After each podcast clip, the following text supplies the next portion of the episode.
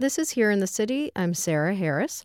For the next segment, we're going to stay in Venice, California, and connect with Here in the City's arts, film, and music commentator, Jesse Lerner, who's going to take us to visit Jerry Fialka, who started a festival called Pixel This, and it features work made by a tiny little camera called Pixel Vision. Hear that? That's a 45 minute per side, a 90 minute cassette.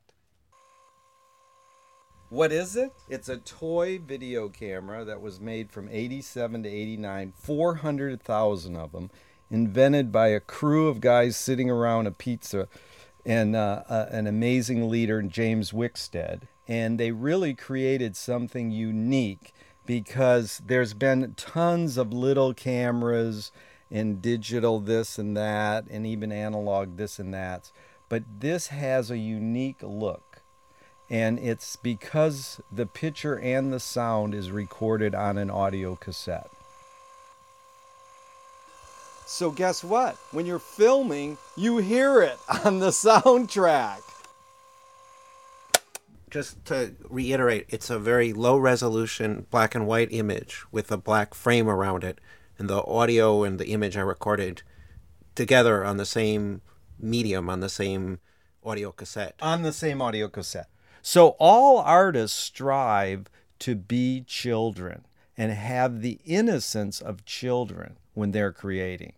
So why not cheat and just start with the kid's tool right off at the bat? Just like you do a pencil and paper. So, what was your first interaction with this Pixel Vision apparatus or camera? I worked for Frank Zappa for 10 years, who knew how to subvert from working within. He worked in the music business and in the film business.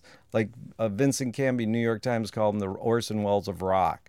Another guy who subverted from working within. He was being interviewed by Cindy Lamb, who did PR in Los Angeles.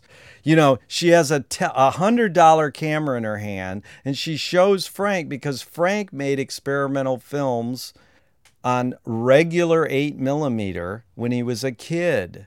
So it was through Cindy Lamb showing Frank the camera. I called her up. Says, "Yeah, we're making a $99 movie. It costs $99 to buy one of these cameras at Toys R Us." So I went to Toys R Us, bought one, tried it out. It looked horrible, and I threw it in my closet. That was 87, 89 they were doing this. So, you know, this is when Pixel first broke. And they says, we're having a Pixel Vision Festival. I says, I can do that because I had a total experience in film festivals from working with the Ann Arbor Film Festival, which is the oldest experimental film festival in the world. I said, I can do that. So that's how our festival started, basically. Because film festivals, first of all, go, we have an aesthetic. No, there's no aesthetic with my film festival. Everything that's entered is shown. We put a four year old's piece next to a Hollywood professional's. And it really has nothing to do with what they're watching on the screen. It has to do with the fact that it's community gathering. Here's the epitome of the Pixel This film festival featuring Pixel Vision. The epitome is when we had screenings at a video store and the light from the windows came in. We didn't block it out much. It was good enough you could see the picture. Sometimes the lights from the street would wash the screen out, and everybody's 100 people are sitting there staring at a white screen. That's the epitome of film. That's Hollis Frampton saying, as uh, in order for me to lecture about film, I have to sit in a room where everyone's in the dark. So we we want it. We want people to understand what is it going into a room and staring at a flickering light. Like Kenneth Anger said the most evil force on earth is film. It, what he's saying is that we're not aware of the hidden effects of cinema. And that's what Pixel Vision and Pixel This is all about, is trying to uncover the hidden effects of the things we invent. So give us the where and the when.